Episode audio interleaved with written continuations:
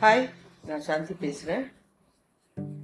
எல்லாருமே ஞானம்ன்றது விருப்பமான ஒன்று ஆனா ஞானம் பெற்றவங்க சிலத புனிதம் சிலத பாவம் அப்படின்னு தள்ளி வைப்பாங்க. இதை நம்ம பார்த்துருப்போம். கடவுள் பெயரால யாரையும் ஒதுக்கவும் கூடாது. யாரையும் காயப்படுத்தவும் கூடாது. ஆனா ஞானம் எதுவுமே இல்லைன்னா தன்னால கருணை வந்துடும் அந்த இடத்துல.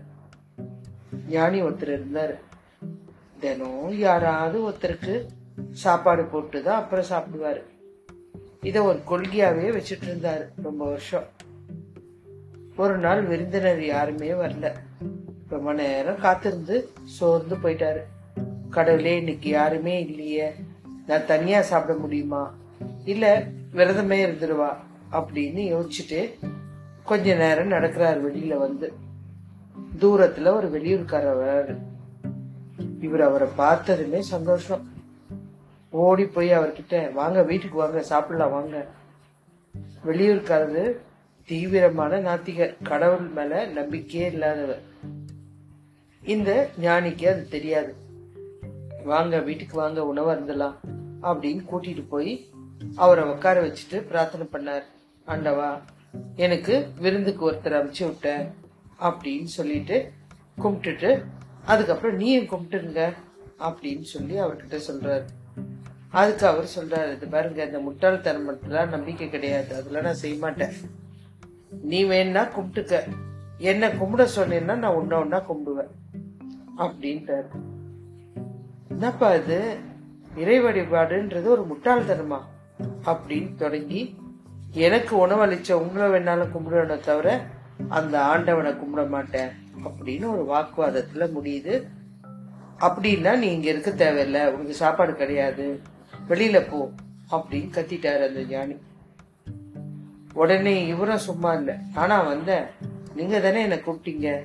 ஒருவேளை சாப்பாட்டுக்கு என் கொள்கையெல்லாம் தியாகம் பண்ண முடியாதுங்க. அப்படின்னு அவன் எந்திரிச்சு வெளில போயிட்டான். இந்த ஞானி சோர்ந்து போயிட்டாரு. பசி மயக்கத்துல அப்படியே தூங்குறாரு. அவர் கனவுல கடவுள் வராரு. ஏப்பா என் மேல நம்பிக்கை இல்லாதவன். ஆனா அவனுக்கு நான் ஐம்பது வருஷமா சாப்பாடு போட்டுட்டு இருக்கேன். ஆனா உன்னை நம்பி அமிச்ச ஒரு வேளை சாப்பாடு கூட உன்னால கொடுக்க முடியலையே. விரட்டி அடிச்சிட்டியே. இப்ப அவனுக்கு நான் தானே உணவு ஏற்பாடு பண்ணணும் அப்படின்னார். அலறி அடிச்சிட்டு ஞானி எந்திரிச்சு போய் அவர்கிட்ட போறாரு போயிட்டு ஐயா திருப்பியும் வாங்க சாப்பிட அப்படின்னு அந்த நாத்திகருக்கோ ரொம்ப ஆச்சரியம். என்னடா அது என்ன நடந்தது இந்த கொஞ்ச நேரத்துல? இவராலேயே சொல்ல முடியல. கடவுள் கடவுளை வந்து சொன்னாருன்ட்டு. இருந்தாலும் எல்லாத்தையும் மூட்டை கட்டி வச்சுட்டு கடவுள் இருக்கு அப்படின்னு சொல்றதுக்கு எங்களுக்கு தனி தைரியம் தேவையில்லைங்க. ஆனா கடவுள் இல்லைன்னு சொல்றதுக்கு ஒரு மன உறுதி ஒரு வைராக்கியம்லாம் நீங்க வச்சிருக்கீங்க. அதனால உங்களுக்கு உணவு கொடுக்கறதுல நான் ரொம்ப பெருமைப்படுறேன் வாங்க. அப்படின்னு மீண்டும் ஒரு நல்ல தலைப்பில் இணைவோம்.